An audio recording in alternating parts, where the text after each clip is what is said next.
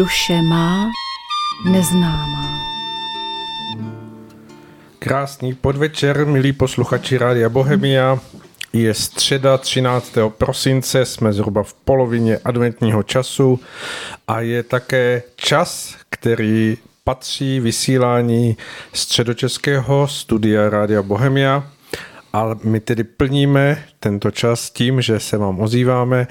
a přinášíme vám, jak už jste slyšeli, pořad Duše má neznámá, ke kterému neoddělitelně patří pán, který sedí vedle mne, a to je pan Vícirový. Hezký večer. Zdravím všechny posluchačky a posluchače. A my jako vždy budeme hovořit o několika bodech, které máme nachystány. To znamená, nejprve budeme hovořit o tom, co se děje a odehrává na obloze, pak budeme hovořit k přírodnímu dění a poté po skladbě, která dělá vždycky jakousi, jakýsi předěl toho našeho vysílání. Budeme hovořit o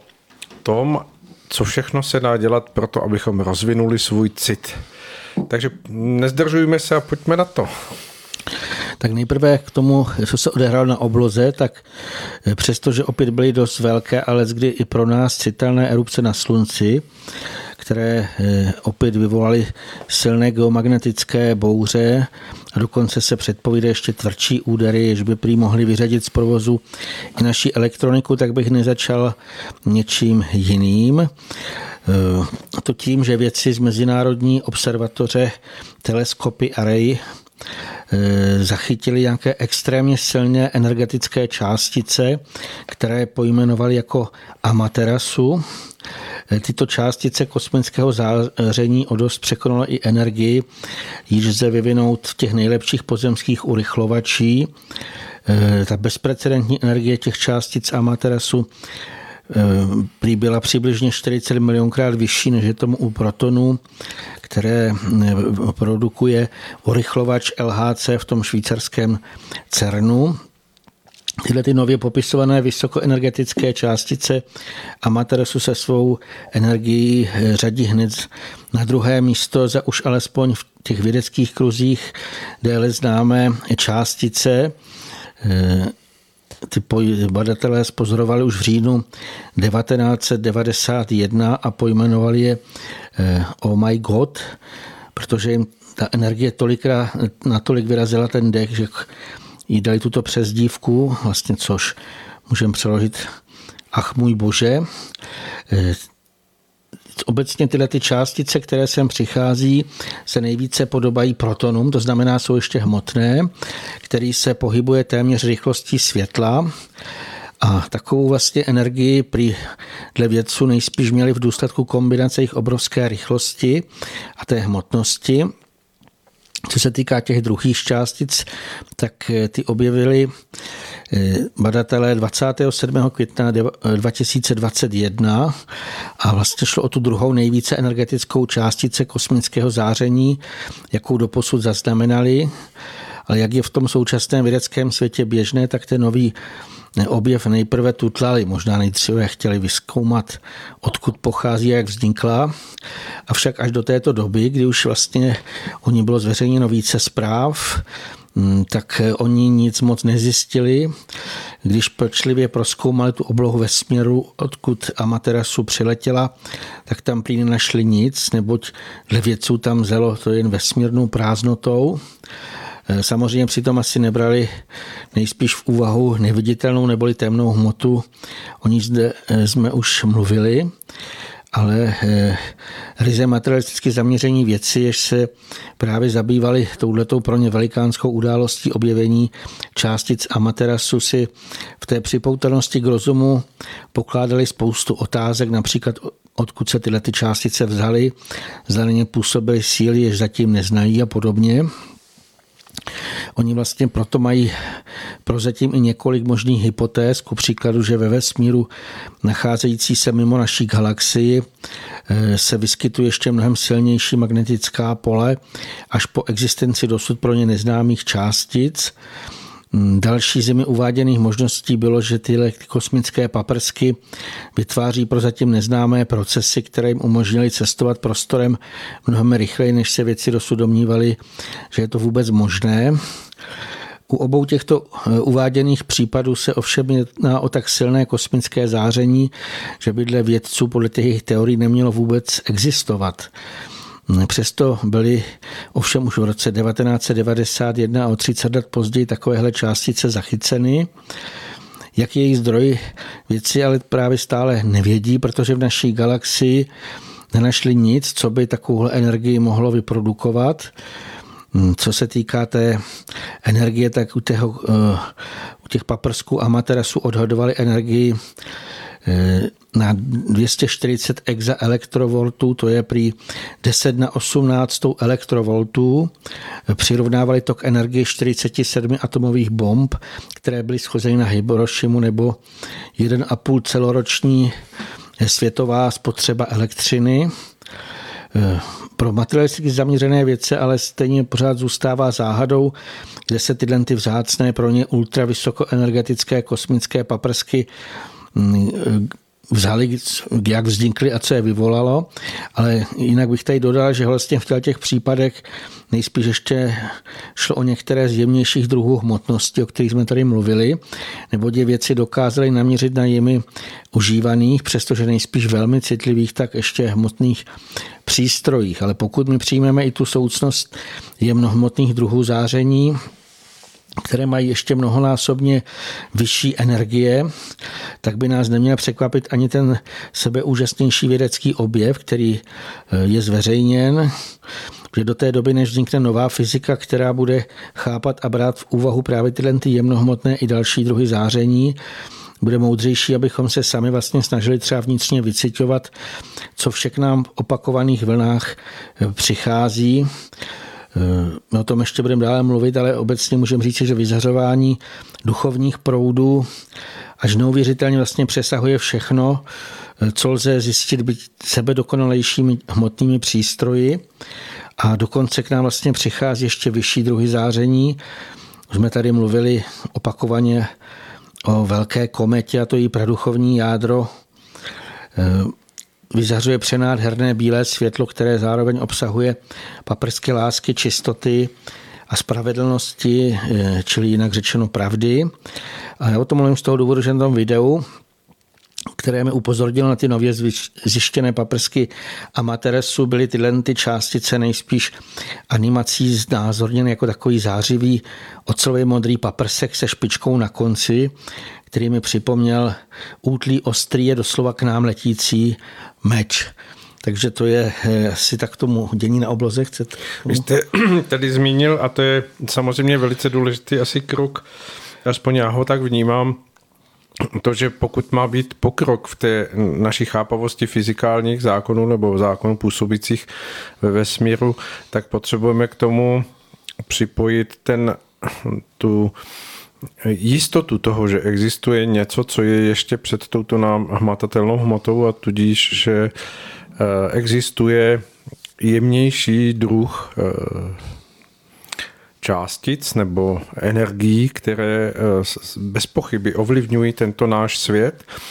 A hovořili bychom o tom, že, že, se, že se má dostat nějaký hm, posun v té fyzice, kterou známe, tak eh, jeden z těch zákonů, který tam bez pochyby přibyde do budoucna, je zákon o tom, že vše se posouvá ku předu v kroužení, že, že vše opisuje kruh, který je eh, hnacím, hnací silou k, k vývoji, tedy že vše je v krouživosti a tudíž i to, co my nazýváme paprsky nebo letícími paprsky, všechno toto je energie, která ve skutečnosti krouží. Je tedy něčím, co teprve ta asi stávající věda eh, potřebuje objevit, poznat, aby pochopila, že eh, posun, který tady na této zemi má vzniknout, ať už třeba eh, v tom rozvinutí nových zdrojů, energií a podobně pro námi využitelný život tady na Zemi, že všechno toto musí pracovat s tímto zákonem, že vše, vše krouží a že i tedy to, co k nám přichází z těch jemnějších světů, přináší tento zákon krouživosti. Já bych to doplnil, já tam vždycky vidím tu spirálu a jsou dokonce ještě dva ty směry toku té spirály, protože vlastně to, co k nám přichází, ty různé paprsky, ať už duchovní, praduchovní, tak některé vlastně jsou skutečně kupředu ženoucí dopředu a točí se jaksi na jednu stranu, ale vlastně pak jsou ještě takové ty savé, které se točí opačně. A skutečně ty spirálky, každý paprsek, který my bychom si kdybychom ho dokázali vidět úplně tím nejjemnějším nebo vnímat nejjemnějším nějakými smysly, tak eh, i vědci, jako když to dají do plochy, tak vidí, jako, že jsou to jako vlna. Jako i paprsek světla vlastně je vlna, má nějakou frekvenci, ale v tom prostorovém uspořádání je to spirálka, která obrovskou rychlostí krouží a proto vlastně ono se to velmi těžko dá zachytit tím hmotným přístrojem, který většinou měří nějakou něco v tom statickém stavu nebo nějaký ten daný jako parametr, ale vlastně ten vesmír, nebo spíš bych řekl to jemnější, co předchází vesmíru, je neustálém nesmírně rychlém pohybu a v podstatě eh, my jenom v tenhle ten okamžik můžeme říci, eh, že o tom skoro nic nevíme. Samozřejmě ona už jsou i nějaké náznaky té nové fyziky a využívání těch různých druhů eh, energií právě i pro třeba to, aby jsme měli nějaké zdroje, jako kdyby to, co lidé nazývají třeba elektrický proud, tak samozřejmě pokud bychom dokázali eh, si vzít právě z těchto těch jemnějších hmotností. Jenom bych tady připomněl znova ještě ten paprsek, kteří dokonce dokázali ty vědci zjistit, eh, naměřit a nějakým způsobem to zpracovat a že teda to by to eh, vyrobilo nebo tolik elektřiny jako na co na jeden a půl roku celoroční spotřeby. A teď je otázka, my ne, se můžeme spíš tak domnívat, jestli je to střední hrubohmotnost nebo jemná hrubohmotnost, ale pokud bychom tuhle tu energii dokázali do této naší, eh, do nějakých našich hmotných prostředků, jako do vlastně dostat, tak samozřejmě si představme, jak bychom úplně jednoduše, ale samozřejmě tam musíme dodat ještě ve spolupráci s bytostnými, by to muselo být, mohli získat e, energii naprosto čistou a nemuseli bychom si lámat hlavu vlastně co s tím. My se ještě k té elektřině dostaneme, takže proto jen tak krátce. Chcete k tomu? Tak Vzhledem k tomu, že jsme v adventním čase, tak nechme tyto fyzikální úvahy možná na některé jiné vysílání a pojďme, pojďme dále, protože si myslím, že tady máme ještě mnoho dalšího zajímavého. K přírodnímu dění, abych sice mohl zase opět déle mluvit o tom, co katastrofického se v těch minulých týdnech přihodilo, ale jelikož vlastně se přibližuje závěr tohoto roku, tak si spíše poněkud zrekapitulujeme, co nejdůležitějšího se přihodilo, ale zejména to, jaké to bude mít ty déle trvající dopady na životy milionů lidí této splundrované planety. Já jsem tohleto slovo použil, protože se to tak skutečně dá říci. Podle oficiální studií eh, jsem se dočetl, že jenom 3% rozlohy země zatím nepoškodila lidská činnost. To znamená zbytek, naprostou většinu, ano. Přestože vlastně tyhle ty vědecké údaje už se zveřejnily před několika lety vyvodily se z toho i ty logické závěry, že se to musí projevit právě jako to extrémní katastrofické dění, což mimo jiné teď se to jako eh, v tento rok nesmírně silně projevuje, eh, tak eh, zemi vlastně plundrujeme nadále a dokonce ještě stále více, jako by to bylo v pořádku. A přitom vlastně by se bez nějakého toho přiklaš, přikrašlování dalo říci, že to ničivé katastrofické dění, ale i veškeré zlo na zemi je způsobeno tím nesprávným lidským eh, chtěním a činěním. Ale jako v tomto světě je běžné, že na přelomu roku se nejspíš spočítají celkové finanční náklady, které se museli vynaložit na likvidaci škod těch živelných katastrof já myslím, že je dost pravděpodobné, že ten letošní rok bude z hlediska celkových finančních škod rekordní, to ještě se zjistí začátkem příštího, ale důležité na tom je, že se zase v té hmotě jenom počítají peníze, ale vůbec se přitom nezohledňují ty další škody, které třeba vznikají přírodě. A tudíž jimi trpí i rozliční bytostní tvorové od těch malinkých a běžně neviditelných až po všemožná, všemožná zvířata, k ním třeba patří i duševně já bych řekl, velmi rozvinutí tvorové, k ním třeba patří delfíni, aspoň já to tak vnímám. Jinak mezi ty katastrofy se obecně už mimo jiné řadí i stále větší zamoření planety i jejího vodstva rozličnými plasty. My sice o tom víme, všude se o tom píše, ale přesto se nadále v obrovské míře produkují a užíváme je. Dodejme, že vlastně často zcela zbytečně a někdy i dost nepochopitelně, jako příklad bych uvedl všude možně prodávané bioprodukty v plastových obalech. Vlastně nemáme jinou možnost, než si to koupit a samozřejmě potom ty plastové obaly, i když dáme třeba do tříděného odpadu, tak zase stále je to nějaký odpad. Mě třeba taky ještě velmi jako až zarazilo, že věci zveřejňují alarmující zprávy, že amazonský prales se může e, změnit v savanu. Možná někdo slyšeli o tom, jak Amazonka vysychá, neustále se to jaksi řeší a samozřejmě za vyníka se označují oficiálně klimatické změny, to je taková mantra, ale zároveň se ovšem přiznává, že třeba v Amazonii se za pouhý rok vykáceli 4 miliony 100 tisíc hektarů tropického pralesa, což tam uváděli, že je přibližně 10% zalesnění země. Jinak pro lepší představu se tam uvádělo, že v přepočtu každou minutu se zmončila plocha tropického pralesa o rozlohu odpovídající přibližně 11 fotbalovým hřišť eh, hřiš, takže to si představte, jak velikánská plocha. Samozřejmě ty, eh, to plundrování buď těmi šílenými stroji, anebo i ohněm, že se to vlastně spaluje. A viděl jsem takové video, kde tam byly to velmi zajímavé záběry ze satelitů, z raket a ukazovali tam čtyři desetiletí proměny země. A právě na tu Jižní Ameriku jako to bylo až neuvěřitelné, jak předtím byla nádherně zelená, taky se říkalo, že jsou vlastně plíce země a e, po těch 40 letech jak tam vidíte jenom takové ty hnědé ošklivé plochy, ale i v tom časovém jako kdyby horizontu to vypadá, jako kdyby tam byly nějaké veliké housenky, které to obrovským, obrovskou rychlostí jako víceméně spásají. A víceméně říkám to i z toho důvodu, že prostě proč se lidé diví, obzvlášť třeba ta Brazílie trpí neustále nějakými obrovskými pohromami, záplavy a další a další, sesovy půdy třeba, ale vidí člověk i fyzic, by řekl běžným zrakem, co jsme udělali za těch několik desítek let s těmi panenskými nádhernými deštnými pralesy, kde byly miliony a miliony všech možných tvorů, zase od těch viditelných, eh, a to nemluvíme ani přesně o těch vyšších, eh, skutečně moudrých, bytostných, kteří to tam dlouho spravovali a jsou to škody, uvádí se, že jsou nenapravitelné, že vlastně nikdy už se nedá navrátit ten ekosystém, nebo člověk to neumí. Ono samozřejmě zase po nějakých, pokud lidé úplně přestanou škodit, tak ono se to eh, bytostní to po zase za nějaká desetiletí určitě dokáží, ale my lidé s tím nemůžeme vlastně jako nedokážeme nic udělat. Co se týká toho kácení té Amazonie, takže eh, tam v této době ty odlesněné plochy využívají k jiným účelům, třeba k produkci geneticky modifikované soji, ale to dle mého rozhodně nikomu nepomůže, nebo spíše naopak uškodí. Mm, dokonce se tam také samozřejmě hodně hovězího dobytka se všude možně tam v Jižní Americe eh, chová a pak se to, což je pro mě už úplně to, totální, jak bych řekl, zvrácenost, toto hovězí maso se z Jižní Ameriky dováží do Evropy a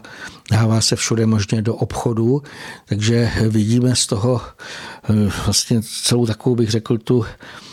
zvrácenost toho lidského činění.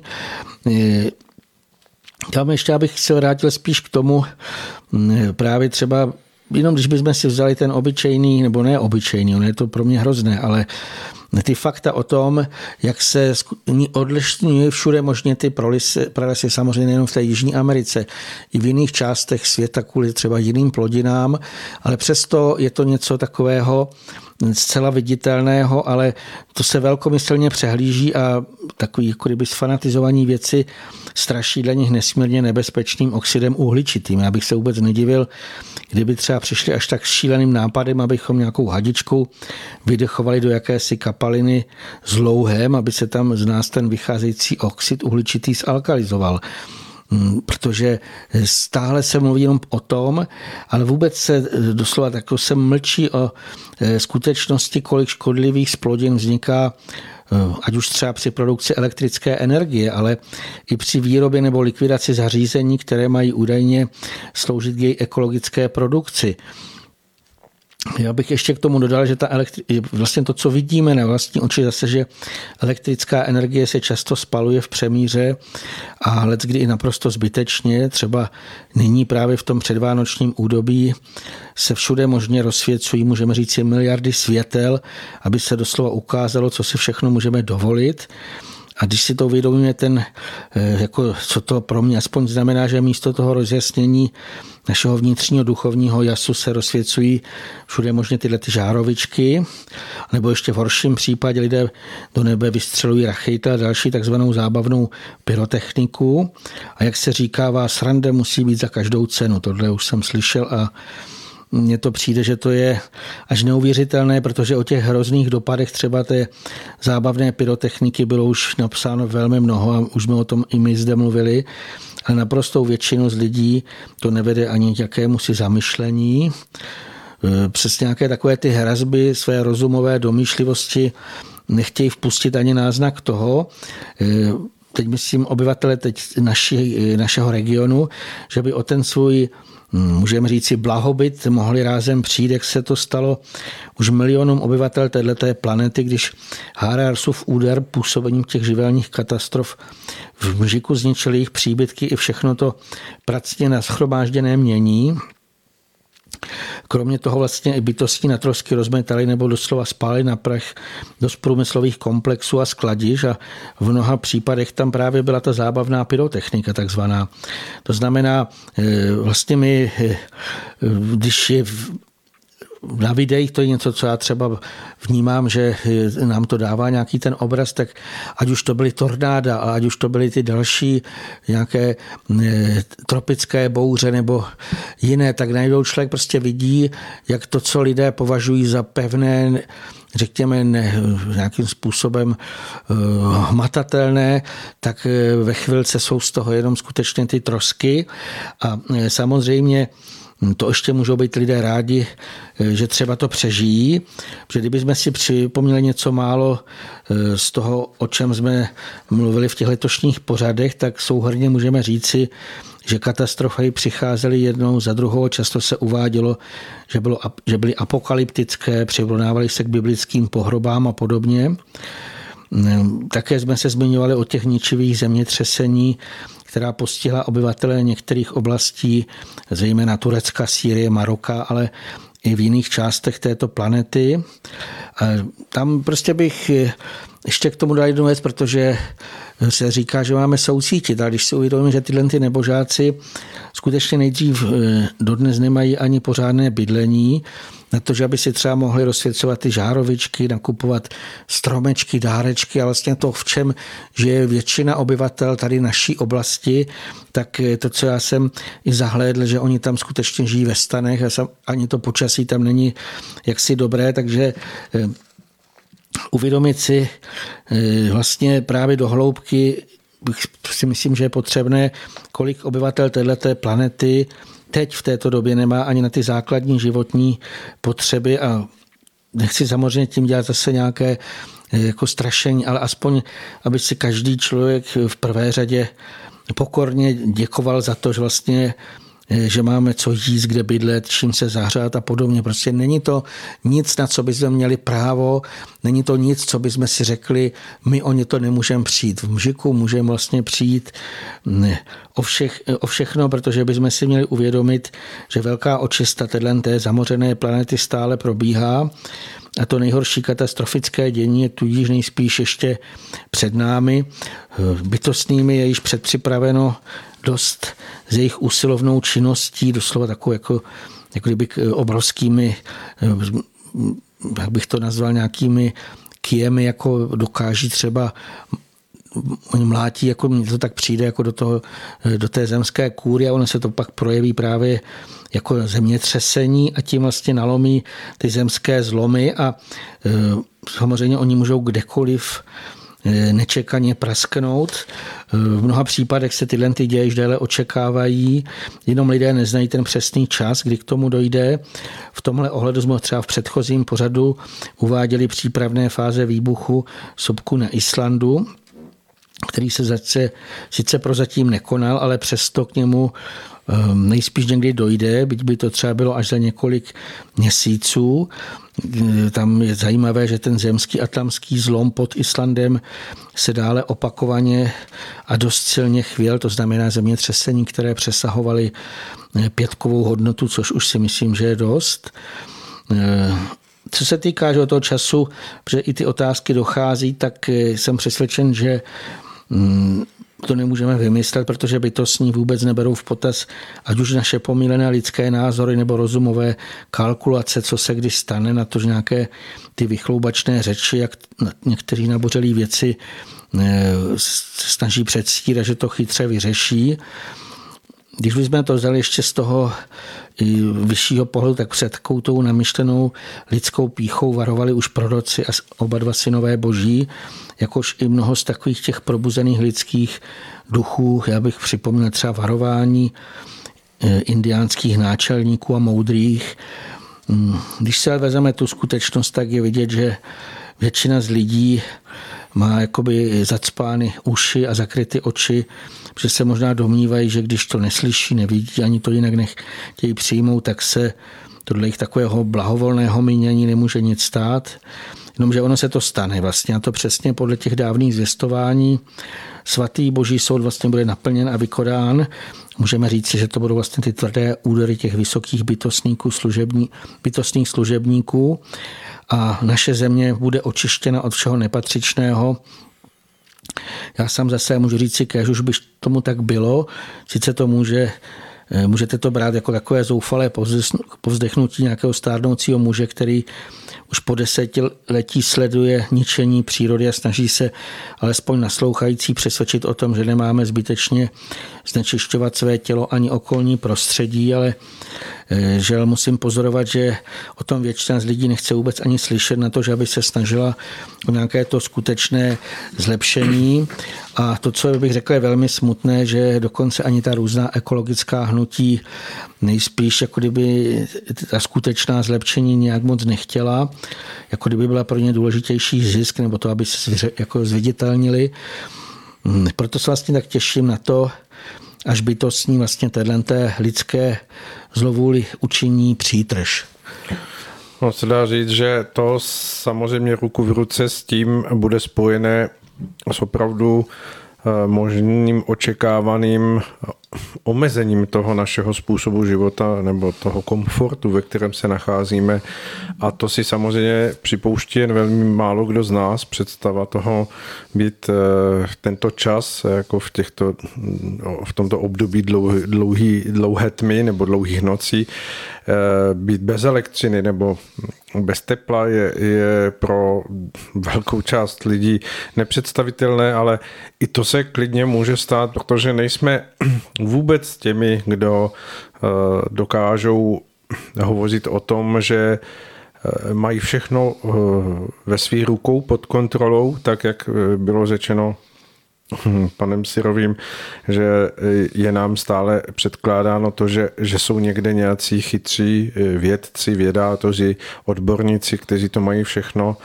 jako velice dobře zmapováno a nic jako se nestane a pak jihle přijde eh, velice eh, rychle nějaké zachvění země nebo nějaký eh, jiný dotek živlů k tomu, toho, vůči tomu lidskému životu a, a všechno je jinak. Takže opravdu by v každém z nás mělo být v jakési samoočistné rovině přijetí té, té umenšenosti, pokory a, a jakéhosi eh, uvnitřnění se, zvlášť v tom čase, který teď prožíváme, eh, který nazýváme předvánočním časem, a který žel právě mnoha lidmi využívám k tomu, aby, aby se ještě více eh, rozprskla ta, ta energie toho mm, našeho mm, přístupu k životu v rozhazovačnosti, v jakési bujarosti a v jakési eh, snaze užívat si. Je to, je to samozřejmě tristní, protože když si uvědomíme, jak eh, ve skutečnosti eh, má vypadat ten pravý základ lidského života, který se má těšit z té trvalé radosti, která je schopna vzrůstat v našem vnímání z maličkosti, z prožívání maličkosti, abychom tyto hm, pro dnešní svět většinou neviditelné věci dokázali prožívat jako, jako velebení té veliké nádhery, která se nachází v díle stvoření, tak je to něčím,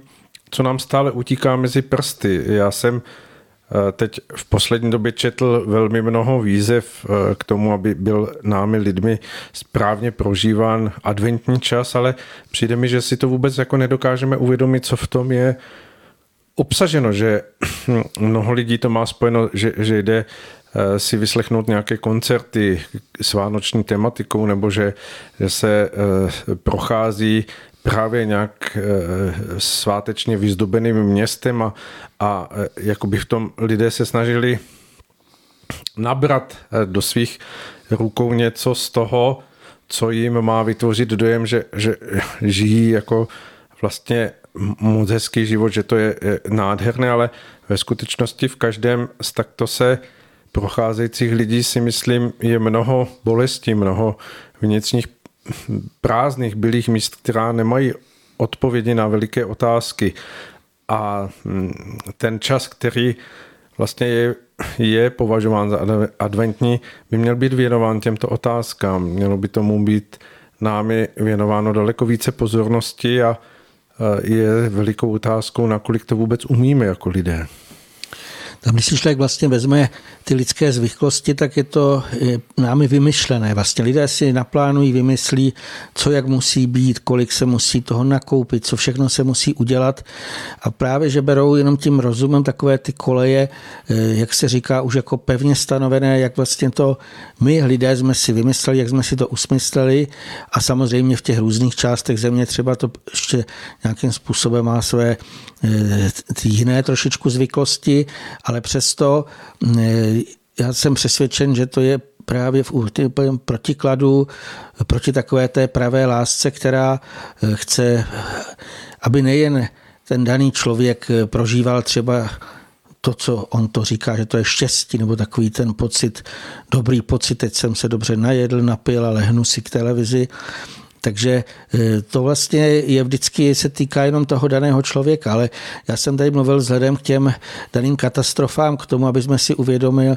kolik lidí skutečně nemá vůbec ani na ty ani třeba jídlo. E, tady jsem se ještě nezmínil u dopadu těch katastrof. Je velmi zajímavé, že e, třeba Afrika, ona jednak jsem četl takový jako zajímavé pojednání, že se ty desky od sebe jako kdyby odtrhávají, to, to co je napravo jako Súdán, tam je viditelná ta trhlina, to jsou takové skutečně jak jezera a jsou tam sopky a je tam veliký jako takový zlom a jakože se to tam otrhuje a už jsme o tom tady mluvili kolikrát, že na těch místech těm lidem bytostní dávají jasné pokyny ve smyslu těch eh, katastrof, že to tam nebude stabilní. A velká část eh, Afriky nebo mnoho afrických zemí měla tento rok obrovské záplavy, které tam postihly mnoho milionů lidí. A vlastně kromě toho, že teda jim to vzalo ty domovy, tak ještě mluvili o tom, že to naprostou většinu zemědělské půdy zničilo. To znamená, eh, mnoho milionů lidí vlastně neví, co bude jíst, jak, čím nakrmí děti. A vlastně to člověk vidí i na těch videích, že jsou skutečně hubení, na rozdíl teda od nás. Takže vidíte, že vlastně ty dopady mají velikánský jako přesah, dosah a právě to, já bych to bral jako doslova jak pštros, který strká hlavu do písku, že si někdo myslí do té doby, dokud to eh, nebudu vidět kolem sebe a dokud to nepostihne mě, tak mi to vůbec nezajímá. Ale když si uvědomíme, jak je spojen, pokud to máme v našem pořadu duše má jak je spojen ten, řekněme, v, tom, v té jemnější, neviditelné eh, hladině a pokud eh, většina z těch obyvatel této planety je nešťastná, pokud eh, pocituje nějaký smutek, pokud prožívá nějaké takovéto bolesti, tak samozřejmě ten rozum, on to dokáže převálcovat a sugerovat si, jsem šťastný, jsem šťastný, protože jsem tady na vánočním trhu a dám si svařáka a já nevím, co si ještě tam ty lidé kupují, ale přesto eh, v tom eh, já bych to přidal jako takovému ledovci, který je vidět eh, v tom moři jenom ta špička, ale to, co je vlastně pod tím povrchem, to, co je v takové té hloubce, ať už to nazveme hloubce duše, ale nebo v hloubce toho neviditelného světa, tak pokud tam eh, skutečně není to pravé lidství, není tam vlastně to, co by tady mělo být, tak je jasné, že všechno ostatní je jenom taková přetvářka a zase, když bych se k tomu vrátil, co jsem tady říkal, že kdyby lidé si aspoň uvědomili, že je nutné dělat ty změny k lepšímu, o kterých my tady mluvíme, a skutečně je chtěli provádět, tak by třeba nemuselo docházet k tolika katastrofám, ale právě proto, že se to neustále odstrkuje stranu a říká se, ne, to není, nemusíme s tím dělat, nebo budeme dělat úplně jiné věci, které my si vymyslíme, tak je jasné, že musí vyšší bytostní skutečně oni zakročit takovou, bych řekl, velmi tvrdým, razantním způsobem. Hmm. Dobrá, tak eh, pojďme si teď pustit eh, skladbu, která je podle všeho oblíbenou písní eh, pana Sirového a je to, jak to tak bývá, skladba od mm, Jana Světlena Majerčíka, takže mm, na uklidnění si poslechneme skladbu.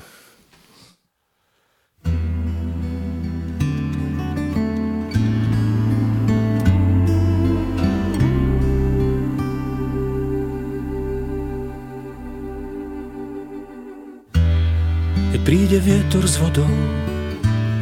očistiť našu rodnú zem. Je dobré držať pokope,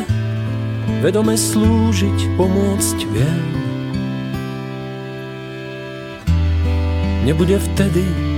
času na nič, snáď iba na to podstatné. Pokoru lásku pieseň, slovo, zahodiť môžeš ostatné. Tak choď a spievaj, nech piesen zuní krajinou. Tak choď a spievaj, veď netúžil si za inou. Tak choď a spievaj, nech piesen zuní krajinou. Tak choď a spievaj, veď netúžil si za keď príde voda z vetrom, vytvoriť nové územia. Pusti sa bytosť, veľká, malá, do zázračného tvorenia. Dotkni sa slnka, dušou dýchaj a čuvy otvor do korán. A svetlu v našom rodnom hniezde, poklon sa piesňou po polvách. Tak choď a spievaj, nech piesen zuní krajinou. Tak choď a spievaj, veď netúžil si za inou. Tak choď a spievaj, nech piesen zuní krajinou. Tak choď a spievaj, veď netúžil si za inou. Tak choď a spievaj, nech piesen zuní krajinou. Tak choď a spievaj, veď netúžil si za inou. Tak choď a spievaj, nech piesen zuní krajinou. Tak choď a spievaj, veď netúžil si za inou.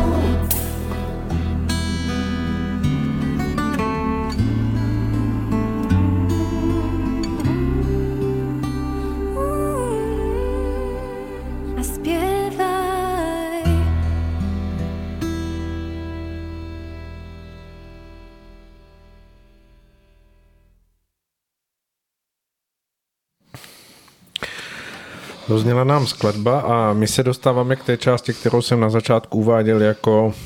no, povídání o tom, jak rozvíjet eh, náš cit, což se domníváme s panem Sirovým, že je opravdu něčím, co stále neumíme, přestože mnozí o tom čteme, že se tím zabýváme. A tak se eh, tomu právě v tom čase jakési předvánoční vnímavosti, nebo alespoň doufáme, že to u každého z nás je časem jakési jemnější vnímavosti. Eh, chceme znovu přiblížit, aby, aby jsme se tím mohli zabývat a byli v tom alespoň z části eh, vědomými tak, jak by to mělo být. Vlastně navážeme na to, co jsme eh, v předchozím pořadu že rozebírali, jak podpořit jemnější vnímání a tam vlastně jsme se zabývali třeba jak vnímat bytostné, anebo kvůli třeba možnostem přijímání světlých inspirací z výšin. A tam jsme se dostali hlavně k těm hmotným faktorům, které mají na tyto děje výraznější vliv. Ale v dnešním vlastně tématu se zaměříme spíše na to, jaké pochody probíhají v nás a hlavně na ty eh, nebo jak můžeme vnímat duchovní věmy, které přichází z našeho nitra. Jak už tady vlastně, že to je předvánoční pořad a právě vánoční čas bývá spojován eh, velmi často, hlavně s citem lásky, tak eh, vlastně se na to zaměříme, jak rozvíjet svůj cit. Ale já bych na začátku v tomhle ohledu chtěl zdůraznit, že ten pojem citu by se neměl už stahovat jenom na to vnímání lásky, protože eh, se běžně spojuje i, zcela, i se zcela jinými ději. Vždyť se třeba říká, že kdo si k druhému cítí odpor no, až nenávist, nebo naopak přitažlivost sympatie. Někdo třeba před několika lety říkal, cítím, že to je čertovina a proto si to určitě píchnout nenechám. Ještě více je spojen ještě více ten pojem eh, lásky plného citu se zdánlivě odlišuje u často užívaného spojení, když lidé říkají, že cítí jakýsi pach nebo vůni, v těch případech ovšem jde o to normální využívání smyslu čichu, který mnozí spojí převážně s nosem. A tady bych zdůraznil, že ty nervové dráhy, které vycházejí z čichových receptorů, ty jsou umístěny v nosní sliznici, většinou vedou do těch důležitých oblastí středního mozku a tam se právě má vědomě projevovat i to naše duchovní chtění. Eh, ti lidé, kteří znají dílo poselství Grálu, si nejspíš opakovaně četli přednášku Cit, eh, v níž je v tom českém překladu uvedeno, činnost lidského ducha vyvolává ve sluneční pletení cit a tím současně ovlivňuje malý mozek, to je projev ducha. Je to tedy vlna síly vycházející z ducha. Tuto vlnu síly eh, cítí člověk přiloženě tam, kde je duch v duši spojen s tělem, tedy v centru takzvané sluneční pleteně. Eh, někteří čtenáři vlastně si v tomhle případě můžou představit ten cit jenom jako projev lásky a to se lidé obecně nejvíc mm, spojí nebo vnímají to, říkají v úrovni srdce a pokud eh, zároveň čtou články na cestě Grálu, kde je mimo jiné uvedeno, že vlastně v této úrovni se vyskytuje takzvaná srdeční pleteň, tak to mohou vnímat i nějaký takový zdánlivý rozpor, ale ten lze objasnit a pochop, vlastně tím pochopením, nebo když pronikneme do toho den toho tak důležitého vědění, v prvé řadě bych doporučoval, pokud někdo umí aspoň trošku německy, tak se podívat právě do německého originálu poselství Grálu, kde je tato přednáška nazvána jako Empfindung a tohle slovo je opakovaně uváděno e, i v tom zmiňovaném textu. A když se podíváme do podrobnějšího slovníku, tak Empfindung lze přeložit nejen jako cit, ale i jinými možnosti, ku příkladu jako prožitek, počitek, věm a podobně. Jinak základ tohoto slova je findung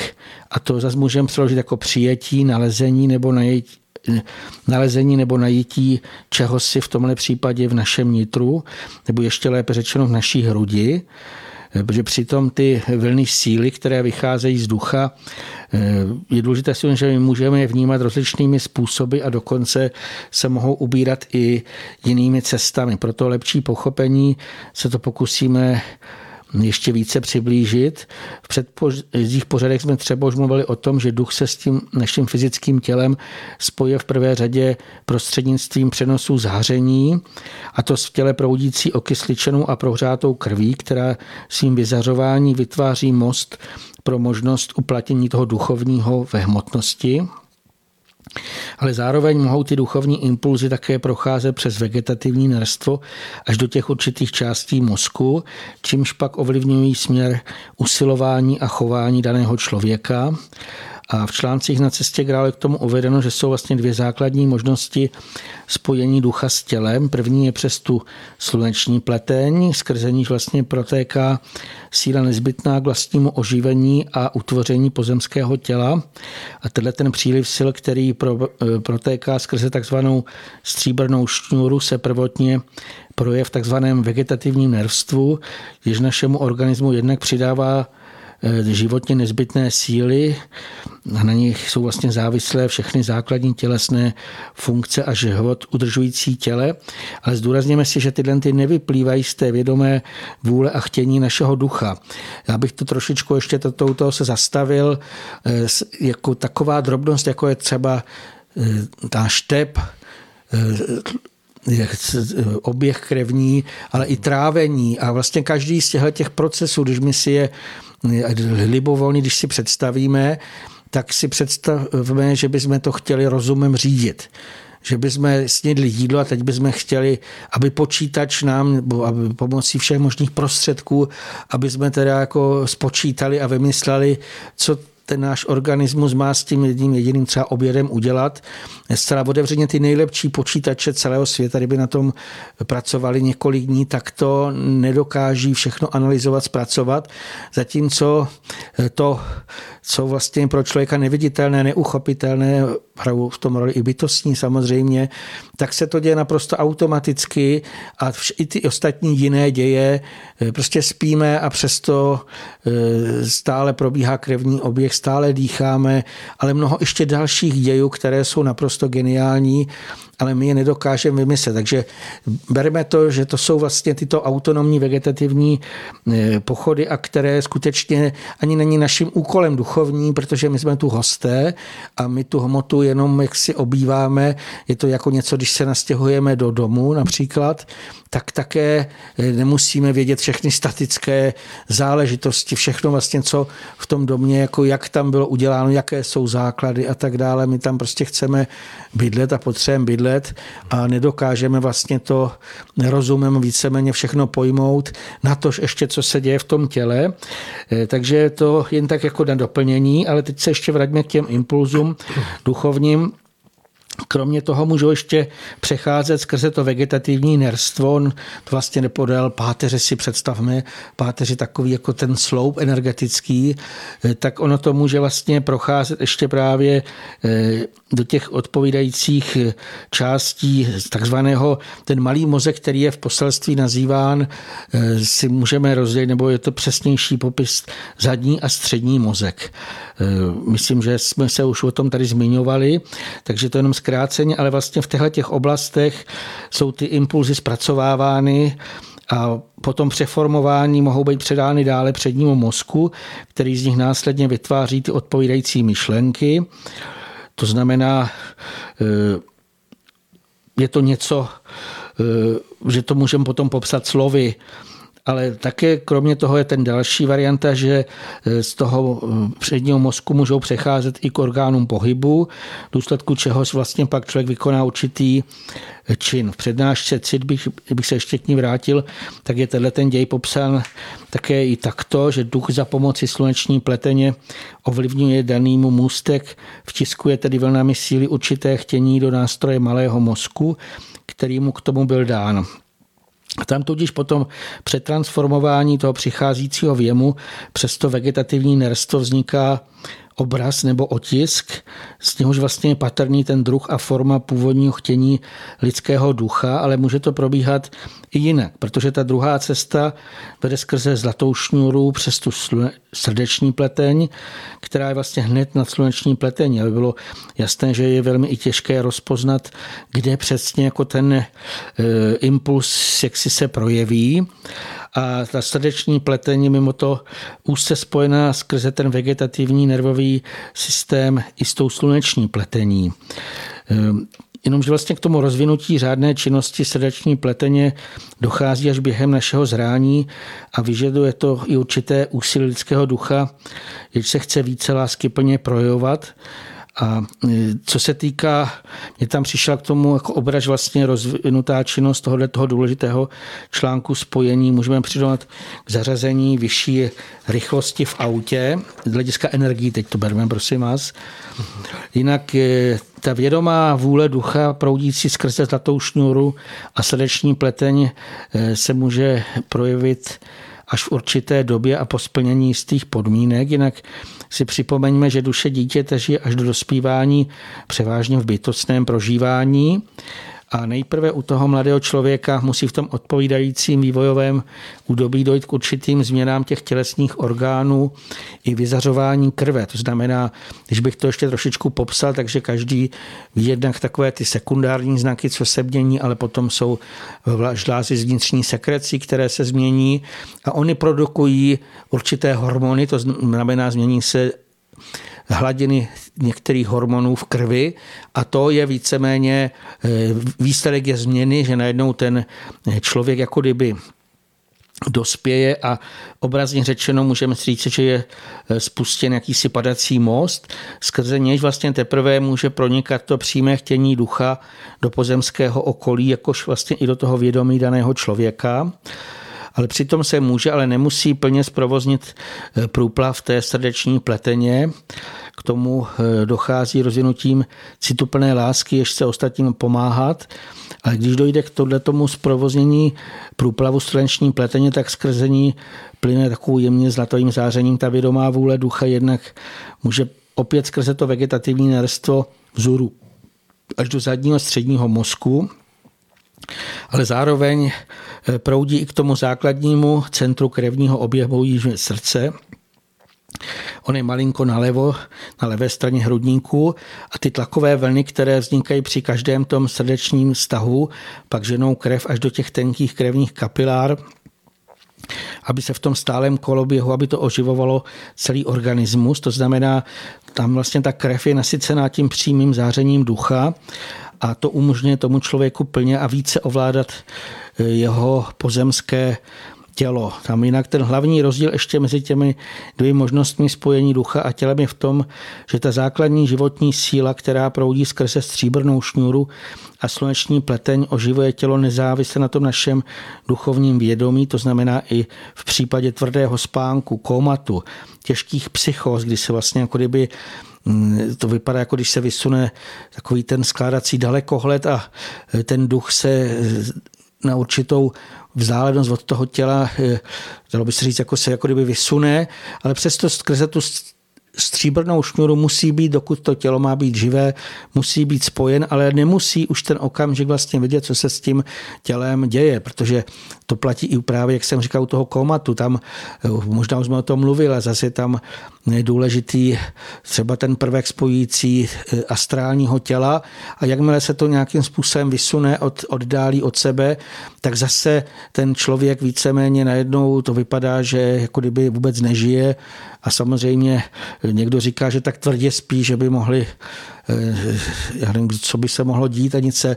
neuděje. Takže samozřejmě tohle jsou všechno případy, kdy ten duch není tím svým vědomí v tom pozemském těle, ale přesto je vyživované krstu eh, stříbrnou šňůru a krst eh, sluneční pleteň.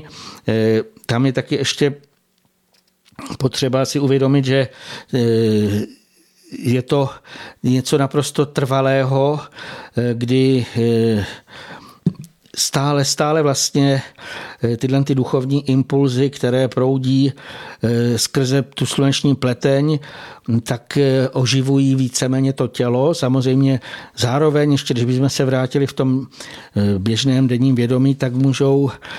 tyhle ty impulzy zase přes to vegetativní nersto přecházet až do těch odpovídajících oblastí zadního a středního mozku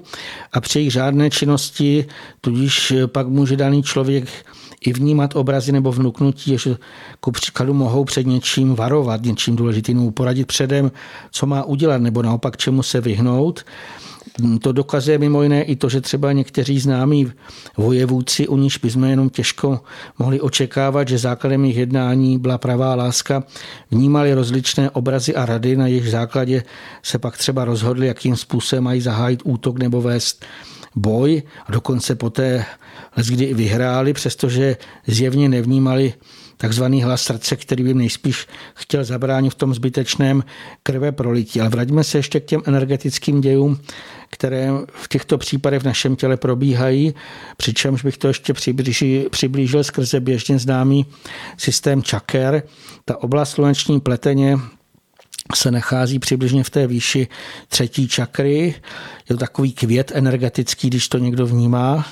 a umožňuje to i spojení s těmi duševními záhaly, ať už je to astrální, jemnohmotné nebo bytostné tělo. A tohleto základní spojení ducha s tělem počíná okamžikem inkarnace a skončí teprve po pozemské smrti, po odpoutání eh, duše od těla nebo ducha, to znamená, až se ta stříbrná šnura uvolní, teprve tehdy je vlastně ten, eh, je tam jasný odchod toho ducha a skončí toto spojení energetické. Oblast srdeční pleteně, která se nachází přibližně ve výši čtvrté čakry eh, a umožňuje eh, projevit to přímé vyzáření ducha. A zase jenom zopakujeme, že tohle duchovní záření eh, může skrze vegetativní lesto také proudit vzůru, ale aby se mohlo ještě naplno projevit a stoupat,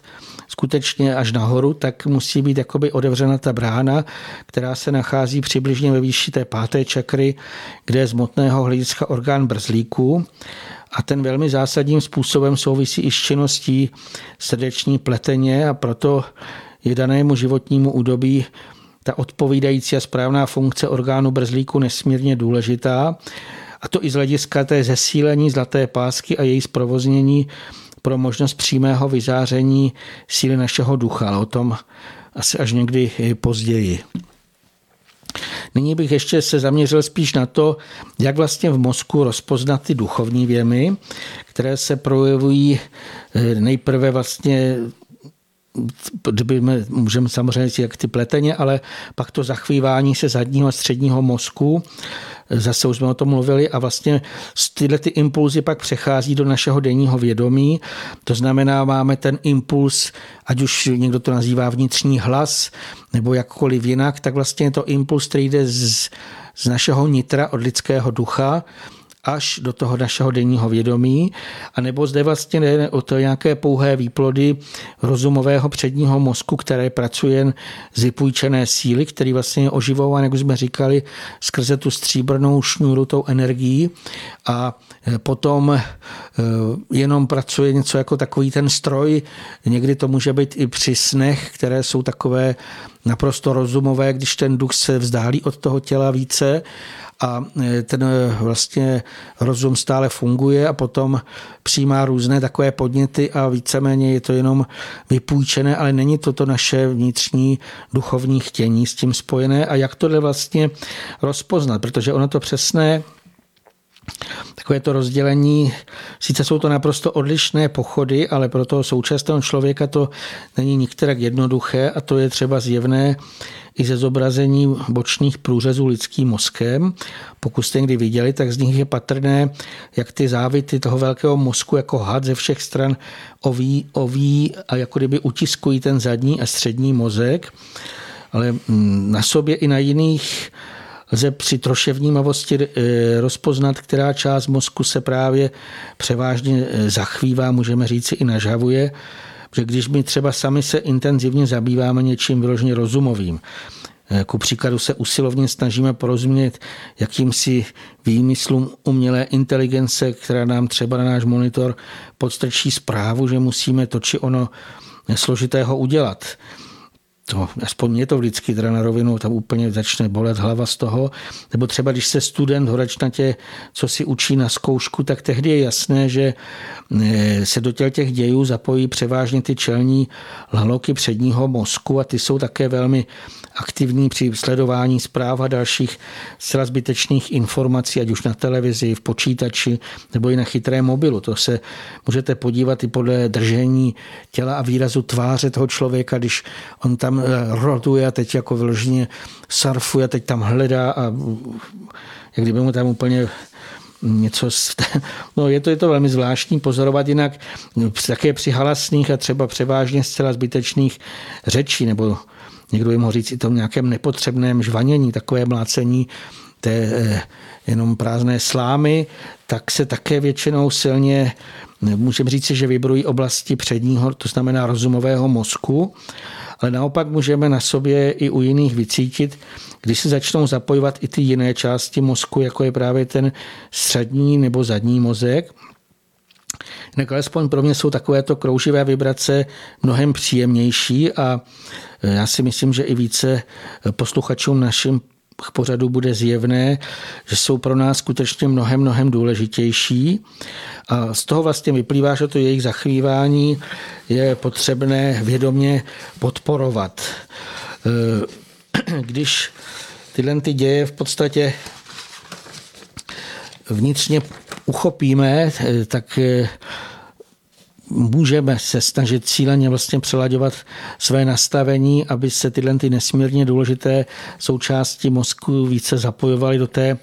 řádné a můžeme říct si bohem určené činnosti, aby pak mohli postupně opět zesílit a stát se takovými těmi dobře fungujícími spojky mezi duchem a pozemskovský, pozemskostí, všechno vlastně ale vyžaduje námahu a určitou dobu cviku ale v budoucnosti jsem přesvědčen, se všechno napraví. To je popsáno i v poselství Grálu té jmenované přednášce CIT, že člověk by v budoucnosti opět měl mít normální poměr těch jednotlivých částí mozku, které poté budou pracovat stejnoměrně a vzájemně se harmonicky podporovat. To znamená, zadní mozek, který se prozatím pojmenovává nejčastěji jako malý, protože zakrněl díky té své správné činnosti zesílí, až nakonec vlastně dosáhne toho náležitého poměru k přednímu mozku. Ale ještě v dnešní době máme před sebou ten nutný přerod, tak bychom se měli snažit v rámci svých možností podporovat tyhle ty jednotlivé části těchto těch zanedbaných oblastí mozku. Jinak já to mám i třeba popsané v knížce, jak ochránit čistotu duše, ale úplně jenom krátce bych tady jako příklad,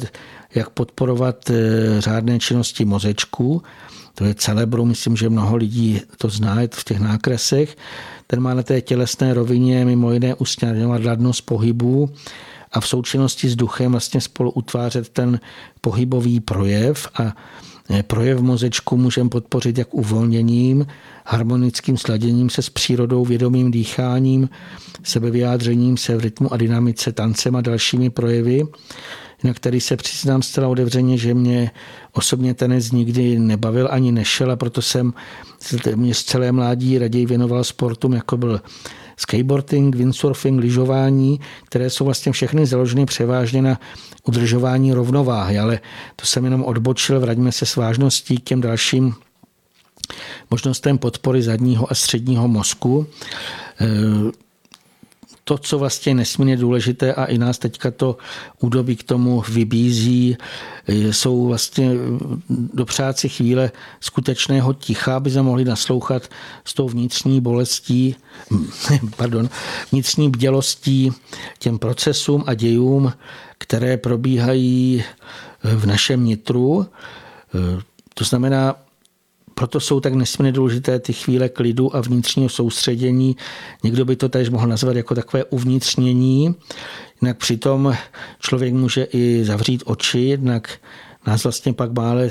eh, méně ruší ty zrakové věmy a mimo to eh, můžeme i lepší právě vnímat tyhle ty vnitřní věmy. Jinak je známe, už jsme tady říkali, že tou nejsilnější a ničím nenahraditelnou pomocí je tichá vnitřní modlitba, prožitá třeba i v jediném okamžiku. E, samozřejmě ona může dokonce taková nejúčinnější, může být i zcela beze slov. Rozhodující vlastně je ta vroucí síla modlitby.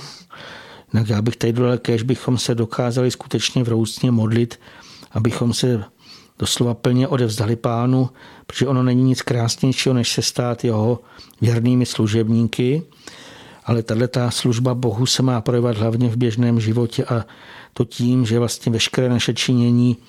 bude už v souladu s boží vůlí, to znamená s přírodními zákony, aby jsme se tím řadili do harmonie stvoření. To, co tady zmiňujete, samozřejmě asi v té koncentrované formě pro mnoho posluchačů eh, velmi eh, jako zhutněným obrazem a věřím tomu, že se určitě ještě dostaneme do budoucna k tomu rozdělení. Jen možná připomenu to, že ten uh, námi zmiňovaný střední nebo zadní mozek není ten mozeček, o kterém jste teď hovořil, že, že opravdu je jakýmsi balancérem pro to, abychom dokázali jezdit na kole nebo mm, běhat na lyžích nebo udržet rovnováhu v nejrůznějších situacích, když, já nevím, stojíme na špičkách nebo lezeme na strom. To všechno jsou velice důležité věci a Eh, ten hm, skutečný mozek, který souvisí s tím duchovním, je skutečně ten vnitřní mozek, ten, který je, je jakoby překlopený tím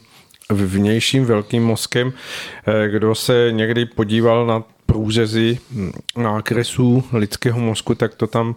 eh, velice nádherně najde, to, to rozdělení hm, mozku, které je tam patrné na první pohled.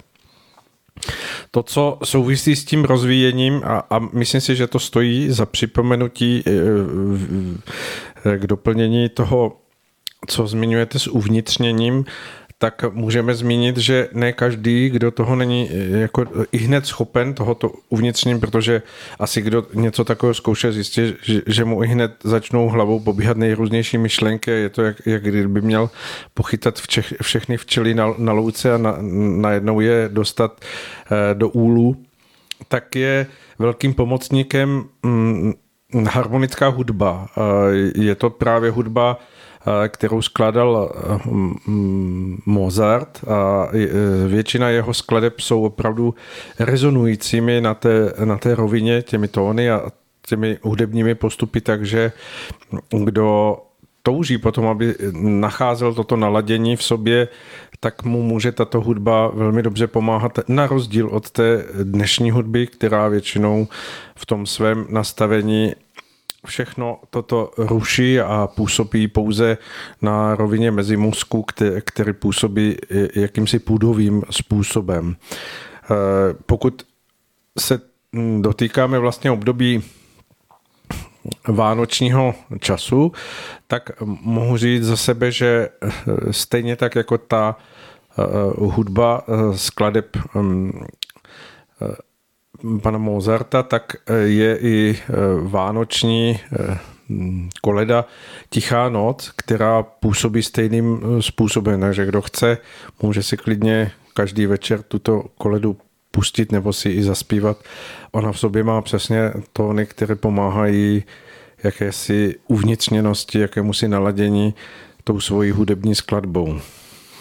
Samozřejmě ono toho je mnohem, mnohem víc, čím si můžeme pomoci. Samozřejmě už od přírody, když je krásný sníh, dokonce i vůně. Já myslím, že jsme tady o tom se taky zmiňovali, takže jak jste říkal, bylo to v takové koncentrované, eh, ty nějaké takové tady formě. I z toho důvodu, že teď jsem se snažil spíš eh, trošičku rozšířit eh, ten běžně známý pojem citu ve smyslu, jak se duchovní vlastně potom projevuje a jak my teda bychom v sobě měli poznat a samozřejmě každý svým způsobem. Protože mně je jasné, že i v tom dnešním světě najít úplné ticho je něco nesmírně složitého a já bych neřekl, že ty myšlenky krouží v naší hlavě, ale krouží kolem nás a já třeba si vzpomínám, že takové to jemnohmotné ticho jsem zažil na horách kolem 1500 až 2000 metrů, když člověk jde sám a najednou se někam dostane a říká si, ale tady je úplné ticho, že člověku píská jako v hlavě, protože najednou tam není nic rušivého Aspoň já jsem takhle prožíval. Samozřejmě můžou být jako i, eh, někdo to může popsat i jinak, ale že vlastně to jemnohmotné ticho bylo až po tom mnoha hodinovém pochodu někde takhle vysoko na těch nádherných místech, kde si člověk někdy už říká, já už snad ani nejsem tady na zemi, ale tam vlastně teprve začíná i to, že nás neruší vlastně eh, takové ty různé eh, halasy té civilizace a samozřejmě myslím, že mnoho posluchačů by mělo ještě další nápady a můžete nám je i napsat, jako jak oni eh, se dokáží přeladit do toho jiného nastavení, kdy se nějakým způsobem utlumí ta činnost toho předního mozku a naopak se posílí, jak už tady bylo řečeno, eh, ty jiné části mozku. A samozřejmě souhlasím s tím, že eh, co se týká rozdělení mozku, já myslím, že už jsme to v některém z těch pořadů kdysi o tom mluvili, že to je nesmírně složité a pan Svoboda to má velmi eh, podnětnou knihu o lidském mozku, takže to už myslím, že si někdo i objednával, tam, tam jsou tyhle ty drobnosti. Teďka mě šlo tam spíš o ten projev toho, aby člověk eh, si uvědomil, co všechno se stahuje pod pojmem citu a jak se tyhle ty nějaké impulzy, můžeme říct si vnitřní, jako jak je v sobě rozpoznat a jak je identifikovat a i pochopit třeba, co v nás probíhá, který z těch dějů, protože skutečně je to rozdílné u žen a u mužů. To je taková ta otázka, určitě jsme už tady možná to říkali, když se někdo říká, když chce ukázat, pojď ke mně, tady jsem, tak kam si ukáže. A skutečně je to velmi zajímavé, že někdo si ukáže přímo k srdci, ale někdo si ukáže víc jako na oblast eh, právě soláru. Jo? Že to je eh, že se mnoho lidí se i vnímá třeba trošičku rozdílně, kde vlastně to naše duchovní ukotvení je nejsilnější a jak už jsem říkal i v těch různých životních údobích, ale nebo i během různých procesů, které se mohou odehrávat, člověk najednou v sobě cítí velmi intenzivně, doslova jako kdyby takové stažení nebo teplo nebo nějaké jako něco, co je naprosto nezvyklého, ať už v oblasti soláru nebo v oblasti té srdeční čakry. A tohle to jsem tady víceméně chtěl spíš, aby každý co sám naslouchal v sobě a sám jako zkoumal nebo řekněme se snažil vnímat, co se v něm, eh, jaké tyhle ty děje v něm probíhají. No za to vám samozřejmě patří veliký dík, protože si myslím, že je to něco, co je velmi důležité a o čem se eh, nehovoří většinou, protože můžeme hm, jako naslouchat to, že eh, mnohé směry se zabývají právě tím uvnitřním jakousi meditační cestou, což všechno vede především k tomu, té mozkové činnosti. My tady hovoříme opravdu o, o vlnách e, citu, které se e, potřebují stát člověku jakýmsi rozpoznávaným chvěním, které v tu chvíli on je schopen zachytit, co v něm e, pulzuje, co, co v něm překypuje a e, jaké z toho potom vznikají i v něm samém činorodé formy myšlenek nebo jednání, co, k čemu ho to vede a jak, jak ho to směřuje v jeho životě, v jeho rozhodnutích. Toto jsou věci, které je samozřejmě hm, pro každého velice individuální záležitosti a můžeme hovořit, že je to jakési prošlapávání dlouho nechozené cesty, eh, protože my, a, bylo to tu samozřejmě zmíněno už mnohokrát v našem vysílání pořadu Duše má neznámá, Eh, od malička jsme vedeni tímto nastavením dnešního světa, ať už je to školství nebo i, i způsob jako uplatňování se ve společnosti, k čemu nás vedou rodiče a, a mnozí e, okolo nás, když vyrůstáme, dělají to lidé nevědomě, protože si neuvědomují, že to je samozřejmě něco, co podporuje jen ten myšlenkový, rozumový způsob e, vnímání tohoto světa, tak jen málo kdo má v sobě eh, ty cesty nastavené takovým způsobem, aby i hned věděl u sebe rozpoznávání toho, co jde z jeho nitra, z jeho hlouby, toho nejčistšího chtění, kde, kde se v něm ozývá skutečně jakýsi ozvuk svědomí, čistého přání, něčeho dobrého, něčeho pomáhajícího, aby tyto cesty rozpoznávala a posiloval je, pracoval na nich, protože ve stvoření všechno, co se podporuje, tak se rozvíjí a, a rozvíjí se to jako květ, takže můžeme hovořit o tom, že je to jakési objevení eh, pro mnoho z nás eh, toho poupěte citového života, které je dobré zalévat, hýčkat, eh, podporovat, ozařovat světlem a ona se postupně rozevře do toho nádherného květu pravého lidství. Ten popis je krásný, protože skutečně ty jemnohmotné formy, i to, co vlastně se to nějakým způsobem staví k těm čekrám, jsou skutečně ty květy a jako to každé poupě, ono chce ten nějaký čas, musí se samo odevřít, a samo rozkvést, začít vlastně vydávat i tu duchovní vůni. A ještě k tomu školství, tam já bych ale přidal, že většina těch takzvaných duchovních směrů, lépe řečeno jako ezoterických nějakých Eh, systému, tak eh, jakékoliv, když si přečtete, tak je takové to, ať už je to vizualizace, nebo představujte si lásku, štěstí a teďka vlastně pořád je to ale přes rozum, přes mozek. A vlastně to je ten opačný postup, než my tady chceme nějakým způsobem prošlapávat, protože ono to nemá jít zvnějšku, protože to už je potom pocit. I když to něco v člověku vyvolává, tak on potom má hezký pocit, že si představuje, teďka budu myslet na lásku, napíšu si to tady na všude možně a teď si to namaluju srdíčka a tak dále. A vlastně, ale to je ten postup z, skrze mozek a chce se to člověk nějakým způsobem, jak se říká, napumpovat do toho nitra, ale tam není to není pravé, protože to pravé lidský duch, on je oživující a on má vyslat ten impuls. A dokonce ten impuls, on nemusí být vždycky, jak se lidé představují, jenom to nekonečné štěstí. Lidský duch, který se probudí, on může spolu prožít i právě třeba bolesti tohoto světa, on může spolu prožít nebo jak bych řekl, spíš vnímat impuls, udělej to či ono. A takový ten pravý nápad, už jsme tady o tom mluvili, je něco překvapivého, ne, že já si něco o něčem přemýšlím, čtu si o tom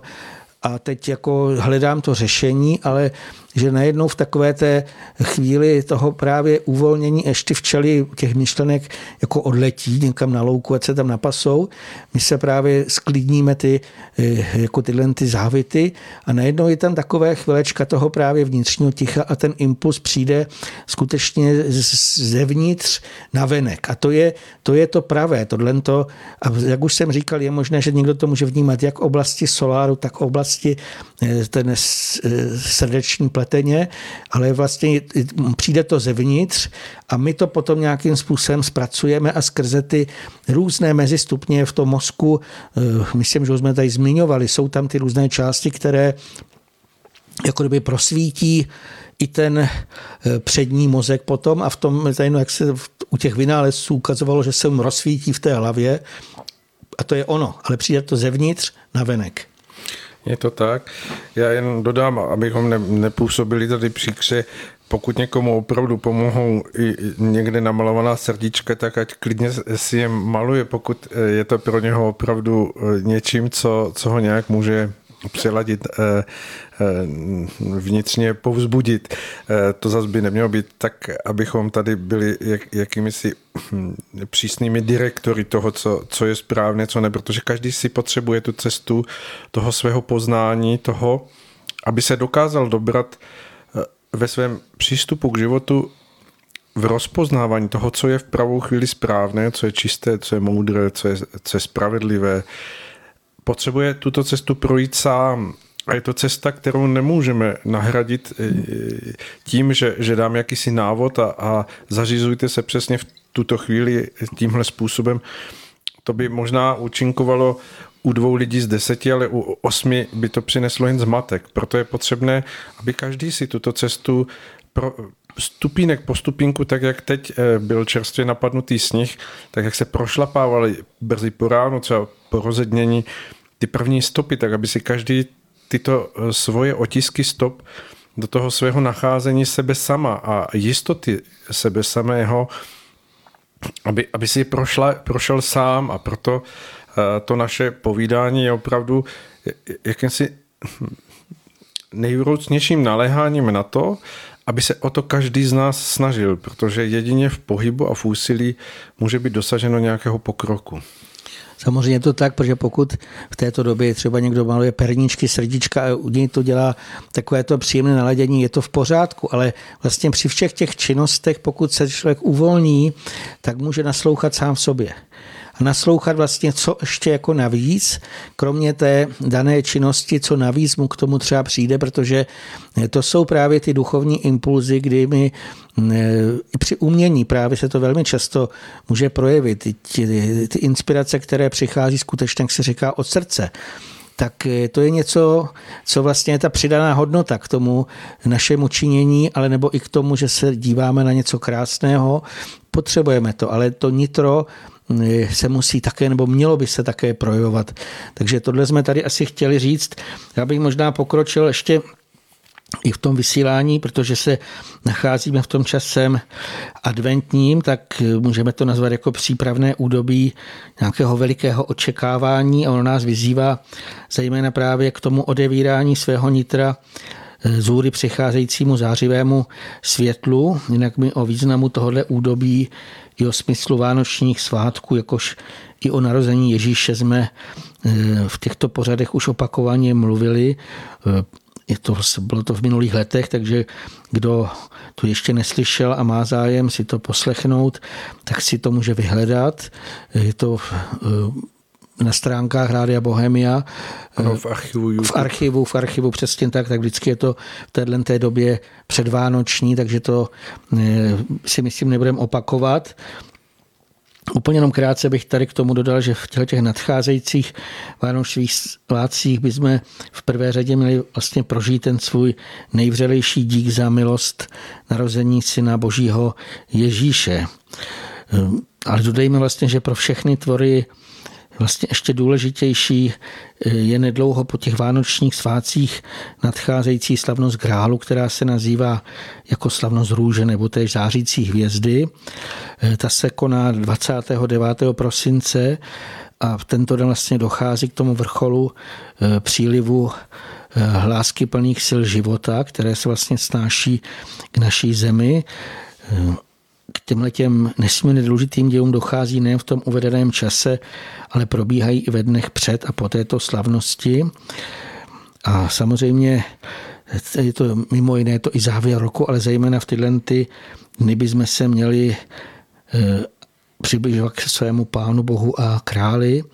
V této době vlastně můžeme eh, vnitřně procítit ten žár paprsků božské lásky, které k nám vlastně přitéká až z toho samého vrcholu stvoření. A tak bychom měli tyhle ty hm, děje vlastně využít až do toho posledního dílku velkého obdarování, které v tom spočívá, ale tyhle ty slavnostní dny jsou v současné době ještě naplněny i dalšími důležitými ději. Můžeme jako připodobnit, že podobající se meči letícím z hora dolů, jako kdyby rozstínal paprsek Parsifalův na určitou dobu předěl mezi sférami a otevírá tím cestu ke spojení e, s tím vyšším a můžeme taky vlastně prožít i ty nádherné duchovní děje, které se odehrávají vysoko, vysoko nad zdejším vesmírem. Já bych závěrem popřál všem posluchačům, aby jejich důst měl vystoupat až tak vysoko, aby mohl s takovou tou nesmírnou blažeností, já bych to eh, popsal obrazně, jako kdyby odevzdaně padnout na tvář před tím nesmírně jasným a přenádherným světlem božím. To vlastně je takový pro mě ten nejdůležitější mm, nejdůležitější nebo nejsilnější prožitek, který můžeme jaksi eh, v těchto dnech samozřejmě každý dle svých možností, třeba i na různých místech, eh, tak eh, je nám to dovoleno toto prožít. Hmm. To je samozřejmě eh, mm, důležité a zároveň nádherné připomenutí našeho dnešního povídání, protože opravdu stojíme před obdobím, které je možné přirovnat jakémusi otevření okna vzhůru k nebesům a je jen na každém z nás, jak tento čas využijeme nakolik se necháme pohltit tím spěchem, který souvisí s takovým tím lidským šramocením se tady po zemi, anebo jestli opravdu dokážeme nalézt vnitřní nastavenost jakéhosi klidu a míru, které právě je tím výchozím základem k tomu, abychom směli prožít čas nejen Vánoc, ale právě čas eh, slavnosti Grálu 29. prosince. Je to tak, že hm, žijeme opravdu ve velmi důležitém údobí lidských dějin. Je, můžeme přirovnat k jakému si naplňování se a uzavírání jednoho cyklu, jednoho období k tomu, aby se opravdu mohlo hovořit o tom, že je před námi svítání velikého osvícení lidstva, které přijde s otevřením toho dalšího cyklu, který je velice blízko. A pokud hovoříme hm, o rytmech a cyklech, tak eh, mi nedá než eh, zmínit, že ještě teď před eh, samotnými Vánocemi v zahradním dvoře v sobotu 16. prosince máme právě v rámci školy Genius přírody povídání o vyšším řádu a rytmu. Takže kdo ještě si najdete čas, můžete samozřejmě se přihlásit, přijet, setkat se tady s námi, popovídat si o těchto zajímavých a důležitých myšlenkách. A pokud budete pak chtít, tak je už pro leden nachystán termín pro náš další cyklus, který se nazývá Abeceda zdravého žití. Je to Eh, vlastně splnění přáním pana Sirového, aby se hovořilo o těchto věcech daleko silněji, důrazněji, více dohloubky s větší osvícenosti a hm, budeme v tom lednovém termínu, který se týká 27. ledna, což je také sobota, je to tuším třetí víkend eh, v tom lednu nadcházejícího roku. Budeme hovořit na téma písmeno B, a e, hlavní e, podtémata jsou e, bylinky, barvy a bytostní, takže jste všichni samozřejmě srdečně zváni. Ale to už je teď úplně vše a já jsem velice rád, že jste si nás v tomto adventním čase naladili, poslechli, ať už z toho živého poslechu anebo ze záznamu. Samozřejmě budeme rádi, když budete dávat na náš pořad odkaz, budete o tom hovořit druhým lidem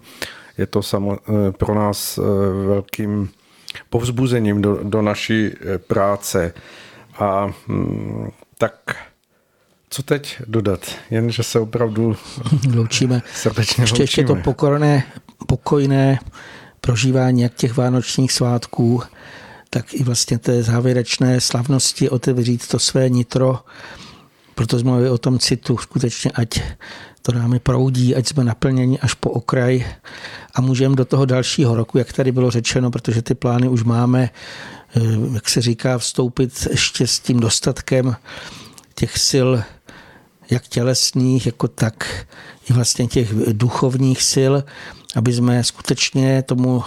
novému osvícení, protože ten příští rok bude určitě nesmírně důležitý. Asi si o tom povíme až právě v tom lednovém dalším vysílání. Bude pro nás nesmírně důležitý. Já jsem přesvědčen, že už i přelom tohoto roku bude velmi důležitý, takže bych ještě popřál všem, opatrujte se skutečně na těle i na duši, aby jsme se mohli ještě příští rok zase společně sejít u dalšího vysílání duše má neznámá, tak hmm. přeji vše dobré a naslyšenou. Tak, opravdu se s vámi loučíme v letošním roce s naším mm, závěrečným vysíláním. Duše má neznáma a eh, byli jsme to eh, s panem Sirovým my dva, kdo jsme se snažili věnovat svůj čas k tomu, aby bylo co poslouchat pro ty lidi, kteří hledají Eh, jsem nesmírně rád, pokud to přináší alespoň malé záchvěvy něčeho jiného, než nabízí většina eh, dnešního světa.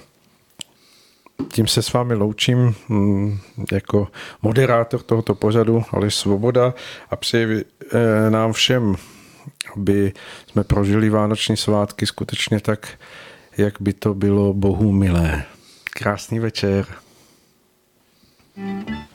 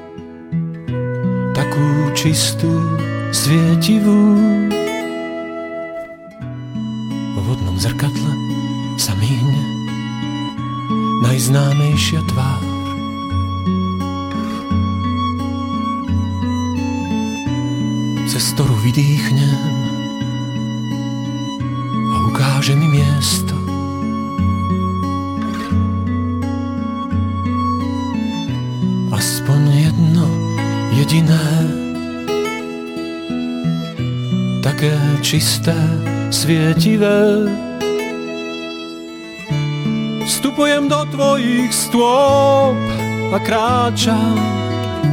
po vodnej hladine poézie. Vstupujem do tvojich stôl a hľadám vo vlnách života melódie. Presila svetla zatvára mi oči.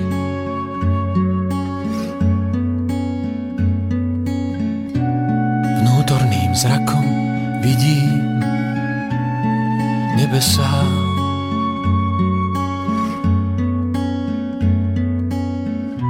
Také čisté, svietivé, také večné, jediné. Po vodnej hladine kráčam, lebo neviem plávať.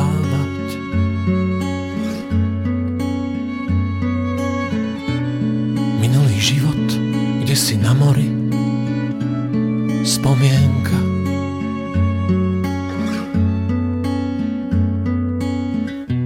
Aspoň jedna jediná, taká malá, vzdialená. Vstupujem do tvojich stôp a kráčam